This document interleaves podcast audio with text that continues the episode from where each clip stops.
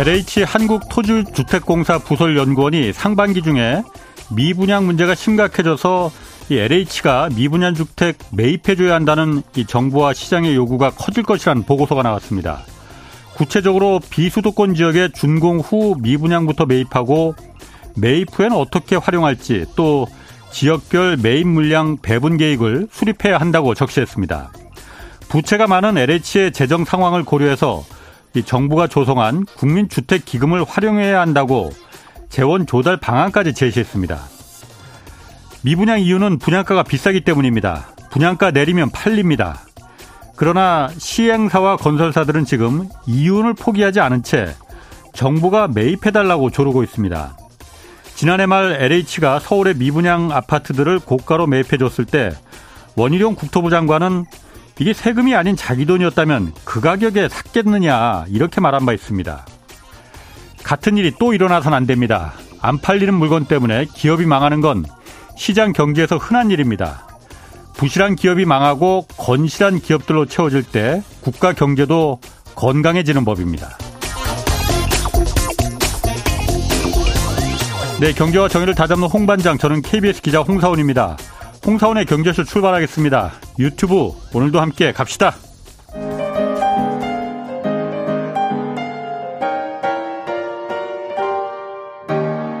대한민국 최고의 경제 전문가와 함께합니다. 믿을 만한 정보만 쉽고 정확하게 전해드립니다. 홍사원의 경제쇼. 네, 미국이 기준금리 또다시 인상하면서 우리나라와 미국의 기준금리 차이는 아, 지금 22년 만에 가장 큰 폭으로 벌어졌습니다. 이번 금리 인상에 어떤 영향 줄지 오늘 좀 자세히 살펴보겠습니다. 김영익 서강대 경제대학원 교수 나오셨습니다. 안녕하세요. 안녕하십니까. 자, 미국 그 연방준비제도가 기준금리를 0.25% 포인트 올렸어요. 예. 어, 이거 어떻게 해석을 해야 될까요? 그 뭐 애매합니다. 그러니까. 예. 예, 지금 금융은 상당히 불안하는데요. 예. 중앙은행의 가장 중요한 목표가 물가 안정이거든요. 예. 예, 그리고 또 고용 국대화인데 현재까지는 고용은 좋고 예. 물가가 목표 수준보다 높기 때문에 금리를 예. 인상할 수밖에 없었다. 예. 이렇게 이야기하고 있습니다. 아, 그러면은 지금 물가 안정이 더 급하다 이렇게 판단을 했다고 봐야 되는 건가요, 그러면은?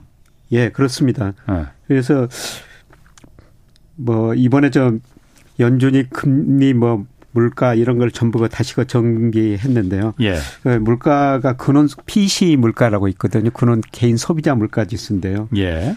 이게 작년 12월에 올해 한 3.5% 성장할 것이다, 증가할 것이다 이렇게 봤는데 이번에 그 3.6%로 약간 올렸어요. 음. 예. 물가가 예. 불안하다는 거죠. 예. 예. 그런데 경제 성장률은 0.5%에서 0.4%로 내렸습니다. 예. 경제는 아. 나쁘지만은 음. 물가 때문에 예. 어쩔 수 없이 금리를 인상할 수밖에 없었다. 예. 이렇게 지금 이야기하고 있습니다. 아. 그래서 이번에 금리 인상이 당초에는 물가 때문에 한 0.5% 포인트 올릴 것이다. 예. 예 그런데 실리콘밸리 아. 은행도 뭐 금융 문제가 터지니까요. 예. 뭐 0.5%보다는 0.25% 올렸었습니다.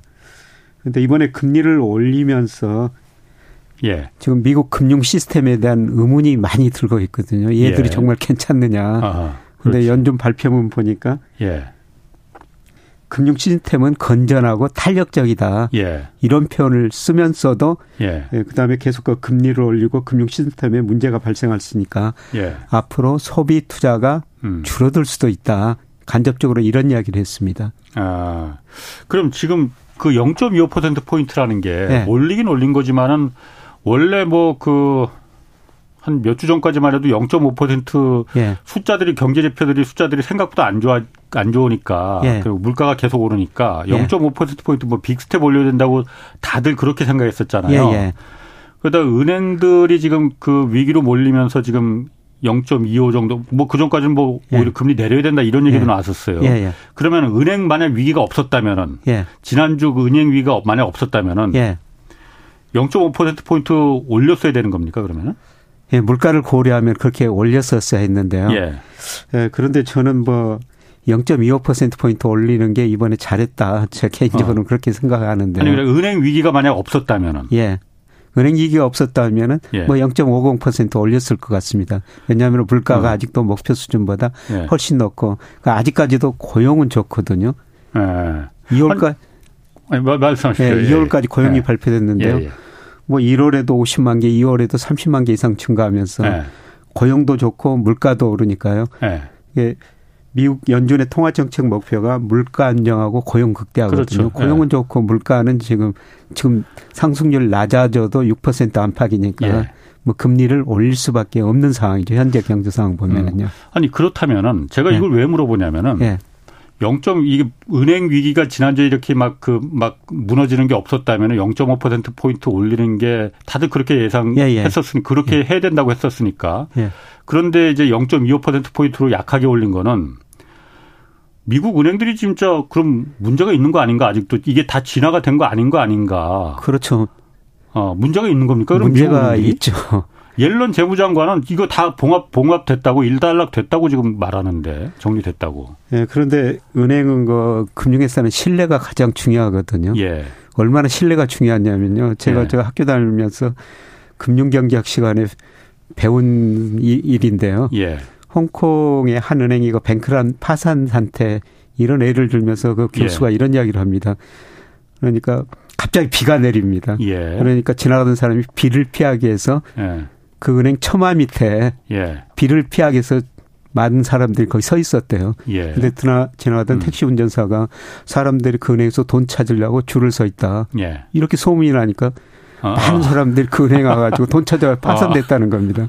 예. 그래도 은행이 어. 이렇게 아직도 이런 거 중소은행들이 아. 파산되니까 아마 예. 미국 국민들 불안할 거예요. 그러면 은행 위기가 지금 그, 그 일단락 된 게 아니고 SVB 거기하고 지금 퍼블릭 무슨 은행 시그니처하고 예. 뭐그 은행들 정도로 끝나는 게 아니고 예. 더그 이어질 수도 저는 더 겁니까? 이어질 수 있다고 생각하고 있고요. 예. 예. 문제는 이제 더 중요한 게 실물 경제 침체예요. 지금까지는 미국 경제 좋다 좋다 이런 예. 말만 나왔는데요. 그런데 예. 연준 이번에 발표문에서 나온 것처럼 금리도 음. 인상해 놓고 그다음에 은행권 문제가 발생하니까 아마 은행들도 기업들한테 가게들한테 돈을 덜 빌려줄 거고요. 예, 그다음에 음. 가게도 불안하고 기업도 불안하니까 투자를 줄일 거거든요. 아, 예. 그래서 아마 실물 경제 침체가 올 가능성이 높아요.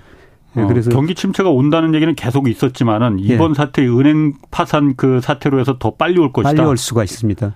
예, 그래서 미국 경제가 올해 어. 연준이 연 0.4% 블룸버그 예. consensus가 0.7인데요. 예. 근데 분기별로 블룸버그 consensus를 보면은 원래 이 위기 전에도 예. 2분기, 3분기 마이너스 0.4, 마이너스 0.1 전기비 연율로 마이너스 성장한다고 전망이 돼 있었거든요. 그렇죠. 예, 예. 전망. 그런데 이 일로 그 폭이 더 깊어질 수가 있다는 거죠. 아. 그래서 더 큰 문제는 실물 경제 침체라는 겁니다. 아, 한번 그러니까 은행의 그 위기 사람들이 은행을 믿지 못하기 시작했으니 예. 거기서 투자 대출도 이제 은행들도 이제 쉽게 못 해줄 예. 거고 예. 그러다 보면 당연히 투자를 할 여력도 없어질 예. 테고 그게 이제 침체를 더 가속화시킬 것이다. 예. 그래서 음. 왜 이런 문제들이 발생하는가? 2020년 코로나 때문에 미국 경제가 심각한 침체에 빠졌었거든요. 예. 그래서 미국 정부가 돈을 쓰고 연준은 뭐 천문학적인 돈을 풀었지 않습니까? 예, 예. 예, 그러다 보니까 모든 자산가에 거품이 발생했어요. 예. 근데 채권 시장에서 거품이 붕괴되는 과정에서 실리콘밸리 은행 같은 채권 가격이 떨어지니까 문제가 발생했고요. 예. 지금 주식 시장에서 거품이 붕괴되고 있고 부동산 시장에서는 이제 붕괴 초기거든요. 음. 그러니까 자산 가격이 먼저 돈을 줄이다 보니까 예. 자산가의 거품이 붕괴되고 지금 은행 문제가 발생하는 거고 예. 그 다음에 실물 경기 침체가 올 가능성이 상당히 높다는 것입니다. 어, 실물 경기 침체가 그러면 어느 정도로 오는 거예요, 그러면은? 올해 0.4% 연준 예상대로 이렇게 된다면요. 어. 실제 GDP가 잠재 GDP 밑으로 한 2.5% 정도 떨어져요. 근데 얼마 전까지 미국 경제가 뭐 무착륙, no landing 한다, 어, soft landing 한다. 그런 이야기 다 들어가 버렸습니다. 그러니까 뭐 뭐 경착륙은커녕 연착륙도 아니고 뭐 무착륙 no landing 한다는 얘기 있었는데 그 얘기는 지금 다 완전 거짓말이네 그러면은. 예, 그렇습니다. 아니 예. 그렇게 뭐 한 달도 안 돼서 한 달 전에 그 얘기 들은 것 같은데 한 달 만에 이렇게 막 바뀔 수도 있는 겁니까 quick quick? 근데 우리나라 언론들이 그렇게 많이 쓰는 것 같아요. 예, 미국에서 한 전망 기관에서 예. 뭐 무착륙이다. 예. 그런 보고서가 나오니까 예. 그냥 언론들이 다 같이 음. 써버린 거죠. 사실 제가 그 당시에 보더라도 작년 4분기부터 미 연준이 추정하는 잠재 GDP라고 있고요. 예. 그다음에 미 의회에서 잠재 GDP 추정하거든요. 예. 그 작년 4분기부터 실제 GDP가 잠재 GDP 밑으로 떨어졌어요. 예. 얕은 경착륙을 하고 있거든요. 아, 예. 그런데 한 거 연구 기관에서 한 단체에서 무착륙이란 전망이 나오니까 아. 너도 나도 무착륙이란 단어를 많이 써버린 것 같습니다. 그게 그러니까 좀 사람들 말초 신경을 자극할 수 있는 좀 그런 용어니까. 그렇죠. 언론에서 그걸 갖다 그냥 크게 침소봉대 시킨 거다. 예, 그런 것 같습니다. 아. 뭐 다른 전망 기관도 예, 예. 반대 전망도 많이 있었거든요. 예, 음. 그런데 음. 무착륙이라는 단어가 참 저 보기 그렇죠. 드문 단어거든요. 혹하죠 사람들이. 예, 그런 아, 단어가 나오니까 잘 팔리는 단어지 쉽게 예, 말해서. 예, 예. 그러면 김 교수님 생각에는 예. 일단 한국은 그래가 확실하게 지금 경기 침체로 들어서는 것 같아요. 예, 예. 한국은 예. 무역 수지가 뭐 지금 뭐뭐 뭐 어떻게 해볼 수 없게 지금 막 그 무너지고 있으니까 예. 미국 경 미국 경기는 미국 경제가 경착륙 합니까 그러면은 미국도? 예, 저는 뭐 경착륙하는 가정이라고 보고 있거든요. 어. 이미 실제 GDP가 잠재 GDP 미의에서 아, 밑으로 떨어졌고요. 예. 예. 미국 경제가 음. 미의의 전망대로 0.4% 연준 전망대로 0.4% 예. 성장한다면요. 예. 실제 GDP가 잠재 GDP 밑으로 2.5%나 밑으로 떨어져요. 음. 이거는 경착륙이죠. 그런데 지금 보면은 이게 미국 그 연방준비제도는 어쨌든 통화 정책을 운영하는 데고 재무부는 이제 그 재정 정책을 운영하는 데잖아요. 예. 근데 이게 막 지금 뒤섞여 있는 것 같아요, 막. 그리고 연준도 그냥 제가 아마추어인 제가 보더라도 어 지금 뭐 하는 거지? 이게 긴축을 하는 건가 아니면은 부양을 하는 건가 뭐 헷갈리거든요. 왜냐면은 예. 연방준비제도의 가장 큰 목적은 어쨌든 물가 안정이지만은 예. 예. 그리고 고용이지만은 더큰 거야말로 연방준비제도가 가장 우선시하게 생각하는 거는 아마 달러일 것 같습니다. 예. 그리고 금융기관이 안정해야 된다. 예, 예. 그래야만이 달러가 전 세계에 잘 힘을 발휘할 수 있다라는 걸 텐데 미국의 은행들이 지금 위험해지다 보니까는 돈을 또 왕창 풀었잖아요. 예. 물론 코로나 때처럼 직접 주머니에 직접 시장에 막 푸는 건 아니라고 하지만은 예. 제그 보니까는 어 양적 긴축이라고 해서 예. 그리고 연방준비제도가 미국 재무가 발행한 국채를 예. 계속 여태까지는 양쪽 그 부양할 때는 예. 돈풀 때는 그걸 재무부에서 그 국채를 사다가 돈으로다가 막 다 시장에 뿌렸잖아요. 예, 예. 그걸 이제 다시 물가 오르니까는 회수한다고 예, 예. 양쪽 긴축이라는 프로그램을 이제 예, 했잖아요. 예. 그래서 한 6천억 달러 정도, 9조 달러 정도 뿌린 걸 갖다가 기껏 줄여서 한 6천억 달러 정도 줄였더라고요. 근데 지난 일주일 사이에 은행들 위험해지니까 다시 3천억 달러 그 절반을 일주일 만에 다시 다 풀어버렸잖아요. 이게 박종훈 기자 말로는 히터 틀어놓고 덥다고 에어컨 틀어놓은 거라고 하던데 이래도 되는 겁니까? 그만큼 다급했던 것 같습니다. 예, 금융 시스템 안정을 통해 가지고요. 예. 예. 그것 때문에 말씀하신 것처럼 그 연준 자산이 주별로 발표가 되거든요. 예. 근데 3월 8일 날 보니까 8조 3,400억 달러 했었어요. 근데 일주일 후 15일 보니까 8조 6,400억 달러로 약 3천억 달러가 늘어나 버린 겁니다. 그러니까 그거는 미국 국채 보유량을 말하는 거죠, 그러니까. 국채나 모기 어, 채권을 어, 어, 예, 예. 연준이 은행에 가지고 아, 있는 거를 은행에다 유동성을 공급해 주기 위해서 그렇죠. 사줬다는 아, 겁니다. 예, 다시 예, 돈을 은행에다 줬다는 것이죠. 음. 예. 그럼 그게 옛날에 경기 부양할 때 예. 양적 완화할 때 했던 거잖아요, 그게. 예, 그렇습니다. 그래서 지금 금리가 올리고 미국 물가 안정을 위해서 양쪽 축소를 해야 되는데 예. 지금 워낙 다급하니까. 어. 아니 그러면은 당장 걱정되는 게 인플레거든요. 물가. 예, 예. 물가는 그럼 돈을 풀면은 물가가 튀어 오른다라고 다들 우리는 그 정도는 이제 보통 예. 사람들도 예, 알고 있거든요. 예, 미국 물가가 지금 완전히 잡힌 게 아닌데 아직도 6%대잖아요. 6%. 그 괜찮아요, 그러면은? 돈을 풀면 물가가 오르는 건 맞는데요. 예. 예, 그런데 물가를 결정하는 게 수요나 공급 측면 생각해 볼 수가 있거든요. 음, 예. 그런데 우선 그 소비가 줄어들고 있습니다. 지금까지는 좋은데 음. 앞으로 줄어들 가능성이 높은데요. 경기 침체가 되니까. 예, 미국 예. GDP 중에서 소비가 차지하는 비중이 71%나 되거든요. 예. 예, 그런데 작년에 미국 경제가 2.1% 성장했는데요. 예. 소비의 경제 성장 기여도가 1.9% 포인트예요. 예. 그러니까 쉽게 말씀드려서 소비가 증가하지 않았다면 미국 경제 작년에 0.2% 성장했다는 거죠. 예. 예, 그런데 앞으로 그 소비가 감소할 수 있는 이유가 여러 가지가 있는데요. 예, 첫째로는 미국의 실질 가처분 소득이 정체 혹은 줄어들고 있어요. 음. 물가는 올랐는데 임금이 그만큼 못 올랐죠. 쓸 수 있는 돈이 없어진다 예. 이거죠. 그리고 미국의 가계 저축률이 작년에 연평균 3.7%인데요. 음. 이게 2007년 글로벌 금융위기 바로 직전이었죠. 그때 3.4%였는데요. 그때 이후로 가계 저축률이 가장 낮습니다. 음. 가계 저축률이 낮다는 거는 미국 사람들이 그동안 벌어놨던 돈 많이 써버렸다는 음. 거죠. 갈수록 예. 쓸 돈이 별로 없다는 겁니다. 예. 예. 그리고 주가가 작년 하반기부터 떨어졌죠. 집값도 떨어지니까 부가 줄어드는 거예요. 음. 미국 금융 부가 한 10조 달러 줄어들었거든요. 예. 그러니까 소비할 돈이 부가 줄어드니까 심리도 음. 예측되고 그렇지. 줄어들죠. 가난해진 것처럼 느껴지니까. 예, 그렇습니다. 네. 예, 그리고 금리를 올린다고 바로 미국 가계들 소비를 줄인 게 아니라요. 제가 예. 시차 효과를 분석해 보니까 한 1년 정도 시차를 두고 소비를 많이 줄여요. 네. 근데 미국이 작년 3월부터 금리를 많이 올렸지 않습니까? 예, 예. 그래서 1년 정도 시차 효과를 고려하면은 아마 2분기부터 소비가 줄어들면서 마이너스 성장할 수가 있다는 거죠. 예. 그래서 블룸버그 consensus가 2분기 미국 경제가 마이너스 0.4% 성장이다. 예. 이렇게 마이너스 성장하는데요. 소비가 줄어들면은 물가가 좀 수요가 줄어드니까 음. 안정될 수가 있죠. 음. 그 다음에 중요한 거는 공급 측면이에요. 예. 국제 유가가 작년 뭐 러시아 우크라이나 전쟁 터지고 나서 배럴당 120달러 WTI가요. 예. 예, 그런데 최근에 70달러 밑으로도 떨어졌어요. 그렇죠. 예. 예. 미국 소비자 물가하고 유가 상승률 분석해 보니까요.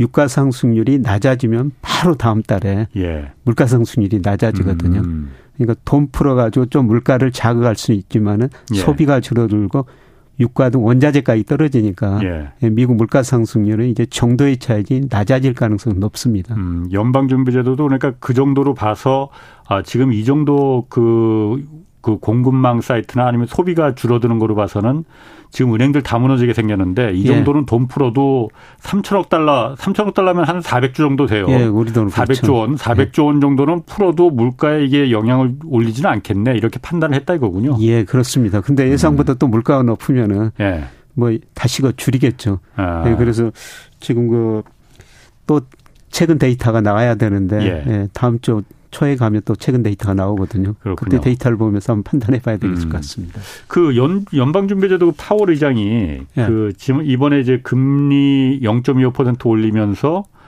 어, 올해 안에 뭐 자꾸 누가 뭐 언론에서도 그렇고 뭐 시장에서도 그렇고 금리 인하 얘기하는데 금리 인하 없다 딱 못 박아 버렸거든요. 예. 근데 뭐 사실 이것도 가봐야 알지 하도 말이 바뀌어 갖고 또 모르겠습니다. 예. 그런데 예. 다음 주에 또 어떻게 바뀔지 모르겠긴 하겠지만은 예. 금리 인하 없다고 이렇게 아, 못 박아 버린 거는 어 사실 이 말로만 보면은 아까 김 교수님은 미국의 경기 침체가 이제 경착륙으로 올까 뭐 no landing 이런 건 다 이제 헛소리고 예, 예. 경착륙할 가능성이 높다고 했는데 예. 금리 인하 올해 아예 없다 이렇게 못 박아버린 거로 봐서는 어, 경기 침체가 그렇게 크지 않다 이걸 자신하는 거 아닌가 그런 뉘앙스를 담고 있는 거 아닌가 그렇게 들리거든요. 예, 그런데 제가 보기에는요. 예. 근데 시장에서는 7월부터 금리를 인하할 것이다. 그 선물 시장 보면은 예, 예. 시장하고 연준의 견해가 좀 파월 연준 의장은 견해가 많이 어. 다르죠. 예. 근데 그거는 결국 그 2분기 들어가면서 소비가 어떻게 되고 고용이 어떻게 되느냐. 예. 예 그런데 전 그 래리 서머스 미 재무장관 하바드 총장도 하신 분이 있거든요. 아, 요즘 hot합니다 그분. 예. 아. 이분이 최근에 좀 고용 데이터를 보면서 참 예. 헷갈리다. 헷갈린다. 네. 자기도 모르겠다. 아, 그러면서도 네. 아. 그러면서도 미국 경제가 갑자기 멈출 수 있다. sudden stop이라는 단어를 사용했더라고요. 예. 네, 그러니까 2분기부터 소비가 줄어들면은 기업 매출이 줄어들죠. 예. 기업 매출이 줄어들면 예, 기업 그 CEO들 최고 경영자들이 아 내가 일자리를 너무 많이 만들어놨구나. 예. 음. 갑자기 줄여버릴 수가 있다는 겁니다. 아하. 미국은 고용이 정말 정말 탄력적이거든요. 그렇죠. 예. 그래서 2020년 코로나 때문에 미국 소비가 급격히 축되니까요. 예. 2020년 3, 4월 달에 미국 기업들이 2천만 개 일자리를 줄여버립니다. 예. 10년 동안 늘었던 일자리를 단 두 달 사이에 줄여버린 나라가 미국이거든요. 예. 예. 그러니까 소비가 줄어들고 기업 매출이 줄어들면 고용을 갑자기 줄여버릴 수가 있다는 거죠. 음. 예, 그래서 아마 2분기 가면서 소비 고용 지표가 연준의 생각이 옳은가 시장의 생각이 옳은가 음. 어. 그때 가서 나타날 그때 텐데 예. 저는 뭐 시장이 오리라고 보고 있습니다. 특히 그 달러 지수가 작년 9월에 선진국 통화 지수 보통 달러 인덱스라고 그러는데요. 예. 그게 114까지 갔다가 최근에 100일 근처까지 떨어졌다가 고용지표 좋으니까 105까지 떨어졌는데요. 예. 근데 이번에 미국이 금리를 인상했음에도 불구하고 그러니까. 달러 지수가 더 떨어졌거든요. 예. 예. 그거는 외환 시장이 기대하기는 미국이란 경제가 5% 금리하에서 견딜 수 없을 것이다. 음. 조만간 미국 경제가 침체에 빠지고 미국이 금리를 인하하고 미국이 금리를 인하하면은 미국으로 돈이 덜 들어갈 것이다. 음. 외환 시장이 기대는 그렇거든요. 예. 외환 시장하고 파월 연준 원장하고 지금 생각이 전혀 다른데요. 아. 예, 저는 뭐 외환 시장이 더 오리라고 보고 있습니다. 그러니까 김 교수님 늘 시장이 항상 그 예. 정확했다, 예, 예. 영리하다라고 말씀하시잖아요. 그러면은 시장은 지금 하반기에 그러면 금리가 인하를 한다고 지금 보고 있는 거예요. 그러면 그 하반기 금리가 기준 미국의 기준 금리가 내리막 내림세로 인하로 돌아설 가능성이 예, 있는 선물 거예요? 시장에서 이번에 올리고 나서 아. 바로 아. 그 기대치를 보니까 7월부터 내릴 거로 그렇게 돼 있고요. 예. 연말에 가면은 뭐 4.25% 포인트까지 내릴 것이다. 지금 5%인데 0.75% 포인트를 더 내린다. 예, 기대가 연말까지? 그렇게 돼 있어요. 근데 뭐 그 정도는 아니더라도 예. 예, 저는 미국이 그 적정 금리를 추정하는 뭐 테일러 준칙이라고 있거든요. 예. 적정 금리 추정하는 하는 방법인데요. 예. 이거는 기본이 뭐냐면은 예, 미국 경제가 능력 이하로 성장하느냐, 능력 이하로 성장하느냐, 예. 이상 이하로 성장하느냐, 그리고 물가 상승률 얼마나 되냐 이거에 따라 가지고 적정 수준이 달라지는데요. 예. 아까 미국 경제가 올해 0.4% 성장한다면 실제 GDP가 잠재 GDP 2.5% 밑으로 떨어지거든요. 예. 예 그러면은 금리 내려야 됩니다. 예, 아. 제가 추정해 봐도 연말 4분기에는 미국의 적정 금리 수준이 한 4% 중반대로 떨어져요. 저도 음. 뭐 금리 내릴 거라고 보고 있습니다. 음, 그렇군요. 뭐 그거는 한번 좀 가면서 한번 보시죠, 뭐. 예, 예. 시장이 더 영리, 그 맞는지. 예, 예. 파월이 더 맞는지. 예. 근데 파월이 요새 신뢰를 많이 잃어가고 있습니다. 아, 그러게. 얼마 전까지 그 아. 그 디스인플레이션이라는 단어를 또 썼었거든요. 예. 그러다 요새 물어보니까 그 단어가 적합하지 않다. 아. 뭐 이런 식으로 말을 조금씩 바꾸고 있거든요. 파월 말 바꾼 거야? 뭐 사실 뭐 한두 번은 아니었기 때문에. 네, 그렇죠. 네. 2021년에도 예, 그때 물가가 오르기 시작했는데 물가 상승이 일시적이다. 금리 안 오르겠다. 예. 예. 그런데 예. 물가가 오르니까 이제 뒤따라 금리 가감하게 올리고 예. 있지 않습니까? 예. 예. 그런 거로 봐서는 시장이 좀 맞을 것도 같고 그러면은 하반기에 금리가 기준금리가 미국 기준금리가 내려간다라고 어, 판단하면 한국도 그러면 기준금리가 내려갈 수도 있다 뭐 이렇게 볼 수 있는 거예요. 예. 그러면 우리나라는 지금 3.5% 기준금리인데요. 예. 예. 당장 그 4월에 또 금리를 결정해야 되는데 예. 예, 미국이 이번에 0.5% 포인트 올렸으면 우리도 한번 다시 생각을 해봐야 될 텐데요. 어, 예. 1.5% 포인트 납니다. 미국은 이제 뭐 5% 상한선이고 예. 3.5%인데요. 우리 금리 제가 보기에는 그냥 지난번에도 동결했는데 음. 이번에도 동결할 가능성이 상당히 높습니다. 음. 아까 홍 기자님 말씀하셨습니다. 작년 4분기 우리 경제 마이너스 성장했거든요. 예. 1분기도 지금 수출이요. 큰 폭으로 감소하고 있어요. 예. 특히 3월 20일까지 일평균 수출 금액을 보니까 전년 동월 대비 23%나 감소하고 있습니다. 음. 근데 우리 수출이 20% 이상 감소한 거는요. 그러니까. 위기 때였어요. 예. 2008년 그다음에 뭐 98년 그 우리 그 애한 얘기 겪었었죠. 예. 2008년 글로벌 금융이 있고 2020년 코로나. 예. 그때 세계 경제가 급기야 침체되니까 예. 그때 수준이거든요. 수출이 20% 감소한 거는. 예. 예. 어. 그만큼 지금 수출이 감소하기 때문에 우리 GDP에서 수출이 차지하는 비율이 무려 40, 45%나 음. 되거든요. 예. 그러니까 2분기, 1분기도 우리 경제가 마이너스 성장하고 있을 가능성이 높다는 겁니다. 어. 예. 그리고 이제 가장 중요한 거는 예, 물가죠. 예. 예. 과연 저 이제 3월 물가가 예. 4월 초에 발표가 되거든요. 예. 그래서 물가가 어떻게 되느냐. 그 2월 달에는 4.8%였어요. 소비자 음. 물가가. 예. 4%대 진입한 건데요. 뭐 제가 예상해 보면 한 4.3% 정도 나옵니다. 음. 뭐 한국은행도 이 정도는 기대하고 있는 것 같습니다. 예. 그 정도면 그러니까 금리를 더 올리지 않아도 예, 예. 물가는 이제 자신 있다 이렇게 예. 볼수 있다 이런 거죠. 예. 한국은행 총재가 음. 연말 가면은 3% 초반으로 물가 상승률이 낮아질 수 있다. 물론 3% 초반도 예. 한국의 목표한 2%보다는 높죠. 예. 예, 그런데 물가 상승이 낮아지고 경기가 지금 침체에 빠지고 있으니까 예.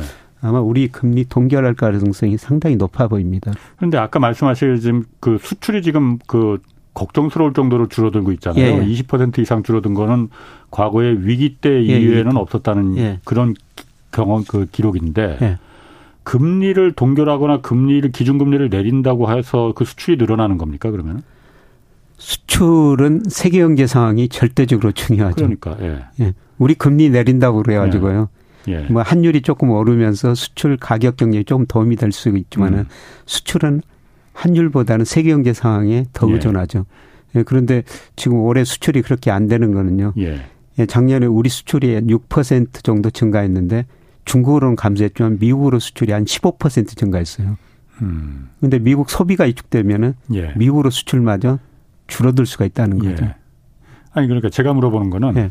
아까 이제 수출이 그 계속 너무 감소돼 갖고 우리 경기가 그 저성 마이너스 성장이 될 가능성이 높으니 어, 그것 때문에 이제 금, 기준금리를 이제 인하해야 된다. 그렇게 제가 그 들었거든요. 들렸거든요. 예. 그게 직접적인 연관관계가 어떻게 있는 건지. 우리가 금리를 내리면요. 예. 돈이라는 게 눈이 있어도 우리가 미국보다 음. 금리가 지금도 낮지만 더 내려버리면은 예. 우리나라로 돈이 안 들어오죠. 그렇지. 뭐 우리나라 예. 돈이 안 들면 우리 원달러 환율이 환율이 올라 버려요. 아, 그럼 환율이 수출, 올라 버리면은 우리 수출 가격 경쟁력이 예. 좀 좋아진다? 올라가죠. 예. 아, 수출 경쟁력이 좋아진다. 예. 아, 그리고 이제 금리를 예. 내리면 뭐 이론적으로 예. 가계 소비가 증가하고 기업 투자가 좀 증가할 수가 있죠. 예. 예. 음, 그런 부분 때문에. 예, 예. 그러면은 지금 사실 지난번에 2월에 그 우리가 한국은행이 기준금리 3.5% 포인트, 3.5%로 그냥 동결시킬 때, 아, 그때 선제적으로 뭐 좀 올려야 된다, 먼저 올려야 된다, 뭐 이런 얘기도 많았지만 결국은 동결을 시켰단 말이에요. 예. 근데 그 다음에 바로 이어서 미국이 막 그 big step 얘기 나오고 예. 막 그랬었잖아요. 그래서 예. 야 이거 그때 올렸어야 되는 거 아닌가 이 얘기도 있었는데 예. 예. 지금 와서 보면은 예. 아 미국의 은행 위기들이 있어 갖고 예. 미국이 기준금리를 그렇게 껑충 올리지 않고 살짝만 baby step으로 올린 게 우리 입장에서 봤을 때는 미국의 은행들이 저렇게 막 그 우당탕탕하고 막 위기에 빠졌던 게 다행이었네요, 그러면은. 예, 그렇죠. 금리 그때 동결한 게. 아. 뭐 그런 걸 예상하지 않았지만. 물론 예상은 안 했겠지만. 예. 예. 아, 그때 그 미국의 은행들이 위기가 그 빠졌던 게 우리로서는 그러니까 아, 아주 천우신조였군요, 그러면. 예, 뭐 그렇게 볼 수 있을 것 같습니다. 아. 그럼 다음 한국은행 4월 11일 날 지금 기준금리 다시 결정하는데 그때는 이제 어 미국 0.525% 이번에 올렸지만은 그래도 동결을 예. 하는 게 더 맞다. 예, 그렇습니다. 아, 경기 침체가 워낙 우리가 지금 예. 안 좋으니까 경기가 안 좋으니까. 예, 근데 가장 이제 우려되는 게 예. 미국하고 우리하고 기준금리는 1.5% 포인트 차이 나고요. 예. 그다음에 미국 10년 국제 수익률은 3.4, 우리 뭐 3.23이거든요. 예. 10년 국제 수익률 거의 비슷해요. 아. 근데 우리가 지금 미국보다 10년 국제 수익률도 더 낮아졌죠. 예. 예, 그렇게 되면은 우리 그 채권 시장에서 돈이 많이 빠져나갈 것 아니냐 예. 이런 우려가 많이 나오죠. 예, 그런데 이미 그 채권 시장에서는 돈이 빠져나갔어요. 예. 1월 달에 한 6초 5,680억 원 빠져나갔고요. 예. 예, 그다음에 뭐 2월에도 한 7,800억 원 정도 빠져나갔거든요. 예. 예, 그런데 많이 빠져나간 것 같습니다. 아. 예, 금리 차를 예, 기대한 채권 투자 자금이요.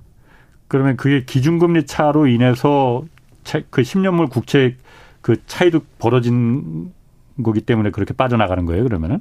예, 그렇습니다. 우리 금리가 어. 미국 금리보다 더 낮으니까 예. 뭐 세계 투자자들이 미국 시, 국가 신용 등급이 우리보다는 더 높거든요. 그렇죠. 그러니까 어. 미국 국채 수익률이 우리나라보다 더 높으니까 예. 세계적인 태권 투자자들이 우리나라 국채 안 사고 그 돈 가지고 미국 국채 사는 게 더 낫죠. 우리나라에 투자했던 달러 빼서 그러니까 미국으로 가서 미국 국채 사들, 사게 예, 사더라. 일부는 아마 그러면서 아. 채권 시장에서 돈이 많이 빠져나간 것 같습니다. 그게 그러면은 그 1.5% 포인트로 이제 그 결정이 된 거잖아요. 그러니까 예, 예. 한국하고 예. 미국과의 기준금리 차이가 예, 예, 어 정부나 그러니까 그 한국은행에서는 이 정도 그 과거에도 1.5% 포인트가 난 적이 있었어요. 2020 2000년도에 예. 그때도 그렇게 뭐 그렇게 외국인 자금들이 다 우려스러울 정도로 다 빠져나가지는 않았다.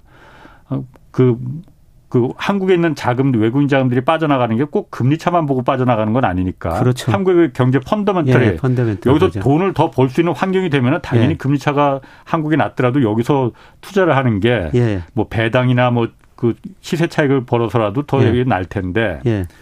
어, 지금은 1.5% 포인트 차이가 났고 펀더멘털이 한국이 미국보다 그럼 좋으냐?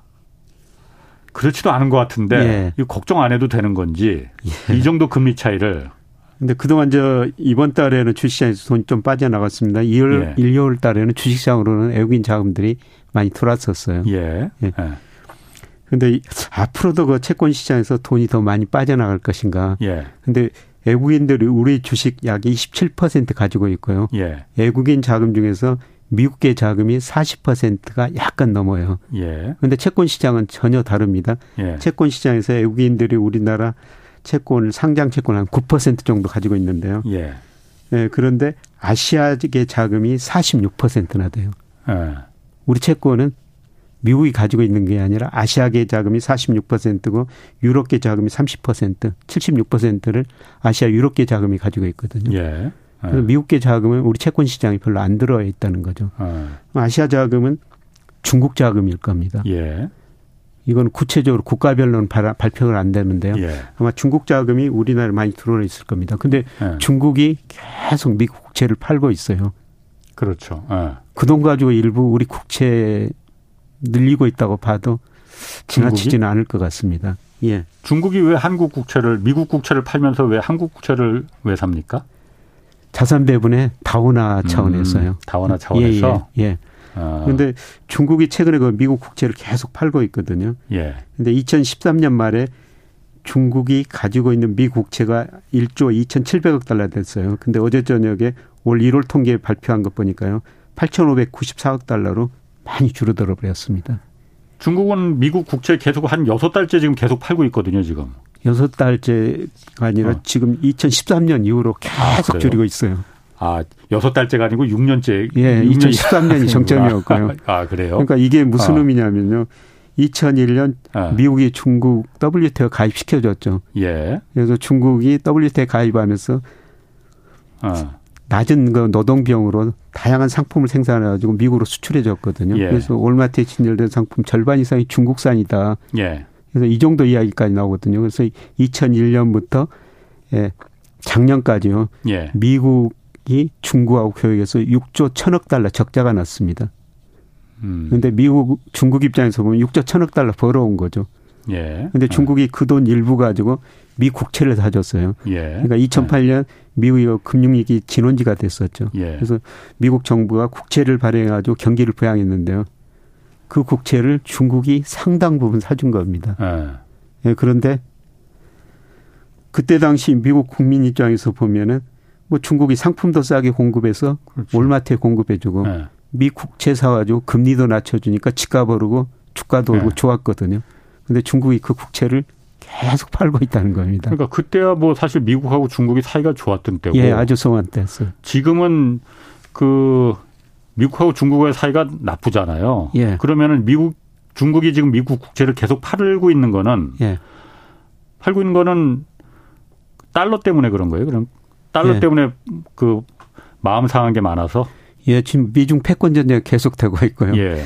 예, 중국도 장기적으로는 위안화 기축 통화를 추구하고 있거든요. 아주 먼 예. 일입니다만은. 예. 그러면 어떻든 달러를 좀 흔들어야 된다는 거죠. 아. 그래서 중국이 미 국채 팔아가지고 뭘 사는가 봤더니 예. 금을 계속 사고 있어요. 금. 예. 아까 한국 국채도 많이 산다고 했지만은 금도 많이 사더라. 금을 더 많이 사고 있습니다. 금을 금은 왜 삽니까 그러면? 달러 팔고 어.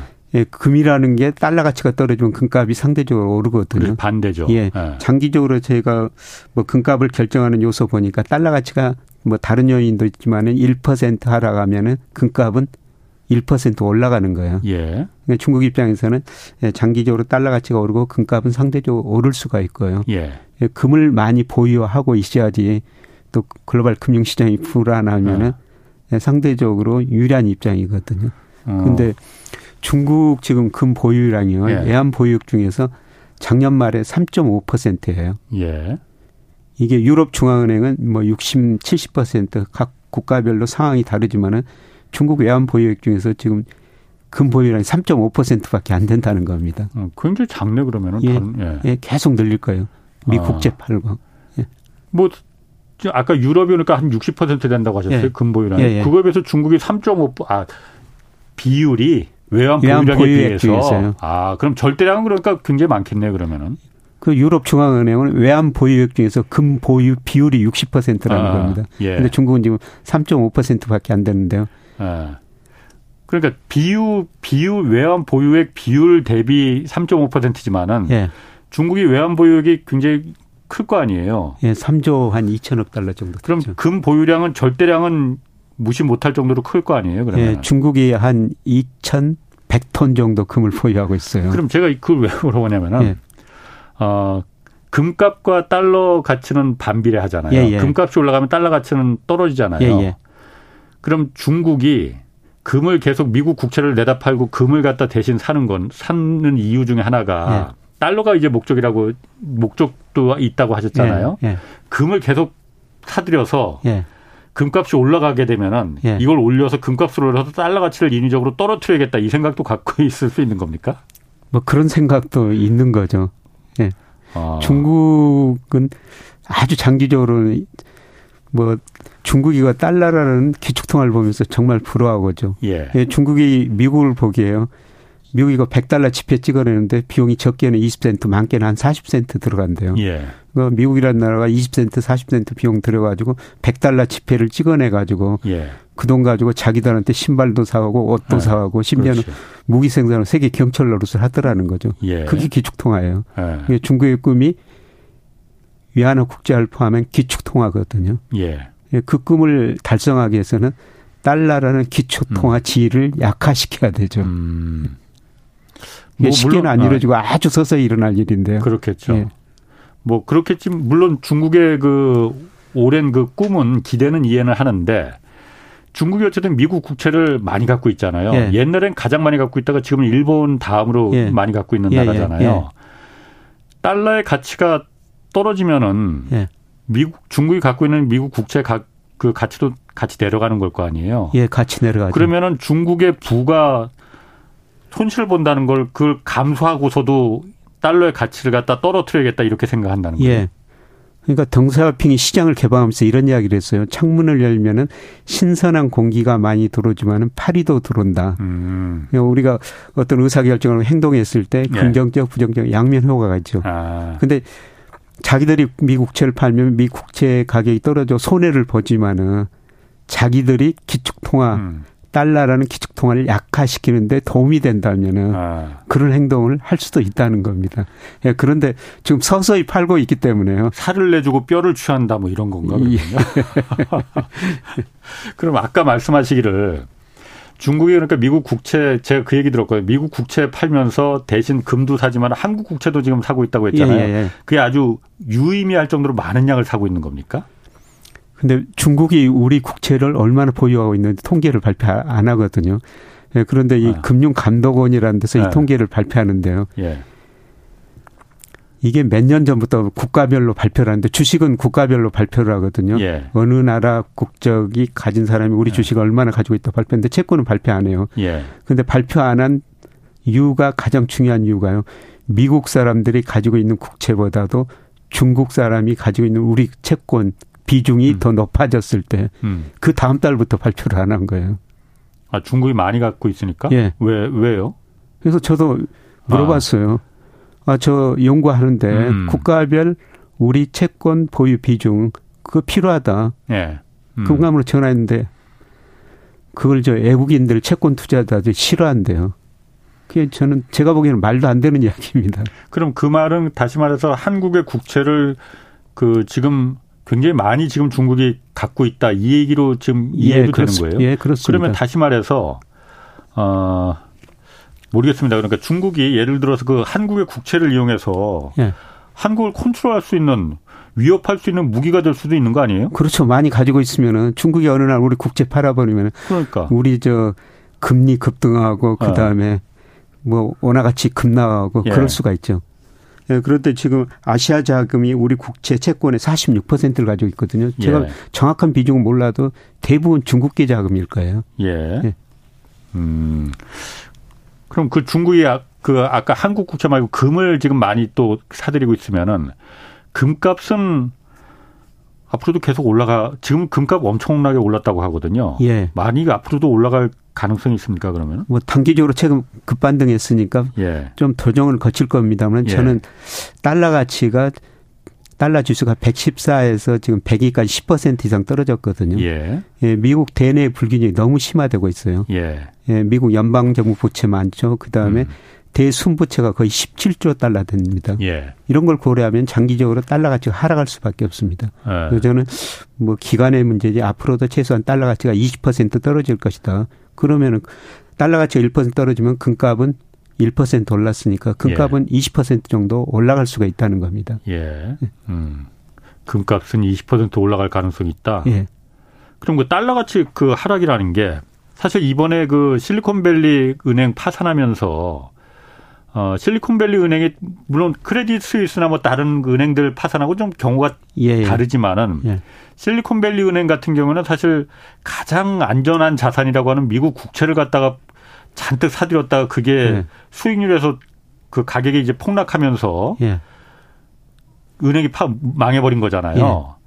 다시 말해서 어, 가장 모범생인 미국 국채를 갖다가 예. 사서 모범 나는 이렇게 착한 은행이야라는 걸 했는데 미국 국채를 많이 보유했기 때문에 역설적으로 파산을 해버렸다. 그건 다시 말해 미국 국채가 안전하지 않다. 이렇게 미국 국채에 그 어떤 신뢰에 금이 간 거 아닌가. 그걸 봐서는 어 중국 입장에서는 어 지금 흐뭇하게 웃고 있는 거 아닌가. 뭐 이런 그 생각이 좀 들거든요. 예, 그런 추론도 부분적으로 가능한 것 같습니다. 예. 예, 미국 국채를 너무 많이 가지고 있다가 실리콘밸리가 이번에 은행이 어려워졌으니까요. 예. 뭐 금융회사들도 과연 국채를 그렇게 많이 사야 될 것인가 어. 예, 그런 의심을 하면서 수요가 줄어들 수는 있습니다.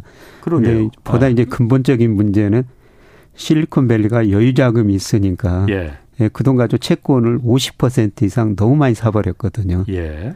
근데 미 10년 국제 수익률이 2020년 3월 달에 0.5%였었어요. 예. 근데 최근에 4%까지 올라와 버리니까 국채 가격은 급 나간 거죠. 아. 그러니까 모든 게 그 자산 배분을 적절하게 잘해야 되는데요. 예. 이 실리콘밸리 은행이 너무 국채 채권에 너무 많은 아. 투자를 했다는 거죠. 그럼 그게 미국 국채 신뢰하고는 좀 결이 다른 얘기인 거예요. 그러니까 그 투자 그러니까 어떤 해지를 못해서 위험 배분을 못해서 그냥 달걀을 한 바구니에 잔뜩 담아놔갖고서는 예. 실리콘밸리가 멍청한 그 자산 배분을 그 전략을 포트폴리오를 짰기 때문에 망한 거지. 미국 국채하고는 이건 상관없는 얘기다 이렇게 볼 수 있는 거예요? 전혀 상관없는 건 아닌 것 같고요. 아. 예, 달러 가치가 떨어지면은 예. 사람들이 미국채 덜 사거든요. 예. 근데 외국인들이 중국이 줄이고 있지만은 몇 년 전에는 외국인들이 예, 아. 미국 정부가 발행 국채를 한 32% 가지고 있었는데요. 예. 작년 말 보니까 23%로 줄어들었어요. 아. 예, 점차 외국인들이 미국 국채를 줄이고 예. 있거든요. 예. 그거는 장기적으로 달러 가치가 하락한다는 겁니다. 예. 예, 그러면 외국인들이 줄이니까 미국 금융회사에 좀 사고요. 예. 그다음 미 연준이 많이 사줘 버렸죠. 그렇죠. 예, 양적 하나 하면서. 예, 예. 예, 그런데 지금 미 연준도 양적 축소를 해야 될 상판 형, 형편이니까 어. 별로 못 사고. 어. 그러면은 예, 미 국채에 대한 투자 수요가 앞으로는 좀 줄어들 것 같습니다. 그 연준 연방준비제도 같은 경우도 연, 그 양적 축소라고 해서 양적 축소라는 게 다른 게 아니고 잔뜩 사들였던 미국 국채를 다시 어디다가 팔아갖고서는 그거다 달러를 갖다 줄이 흡수하자는 거잖아요. 예, 예, 예. 미국 국채가 누가 사줍니까 그거를 그러면은?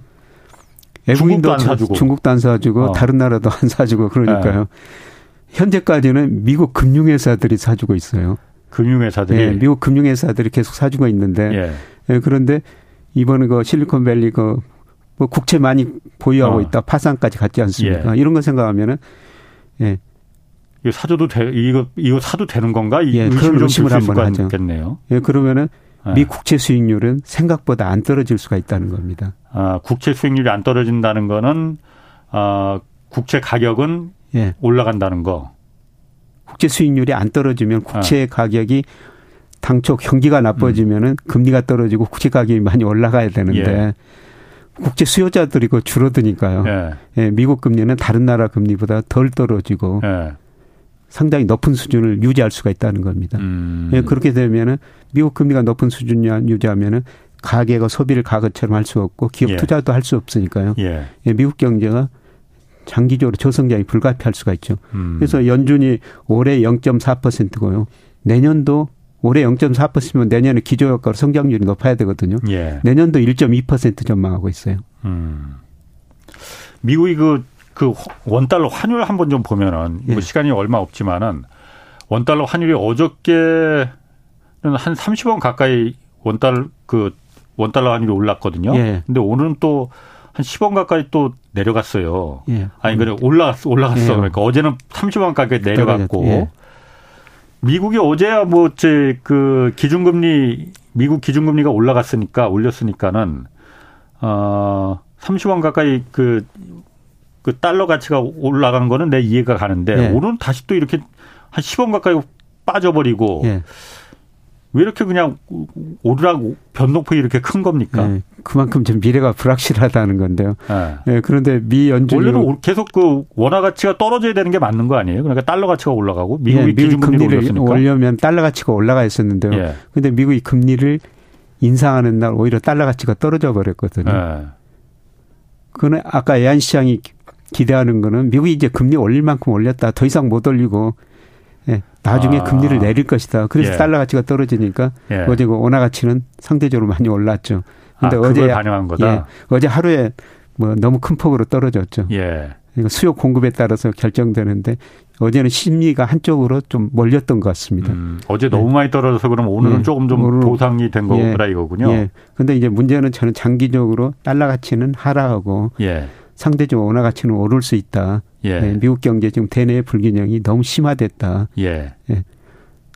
그럼 원 달러 환율이 한 어느 정도까지 지금 김 교수님은 그럼 지금 한 1,300원 거기서 왔다 갔다 하거든요. 예. 어느 정도로 지금 그럼 간다고 보십니까? 뭐 당분간 1,300원 안팎에서 움직일 텐데요. 예. 예. 저는 시간이 갈수록 1,150원, 음.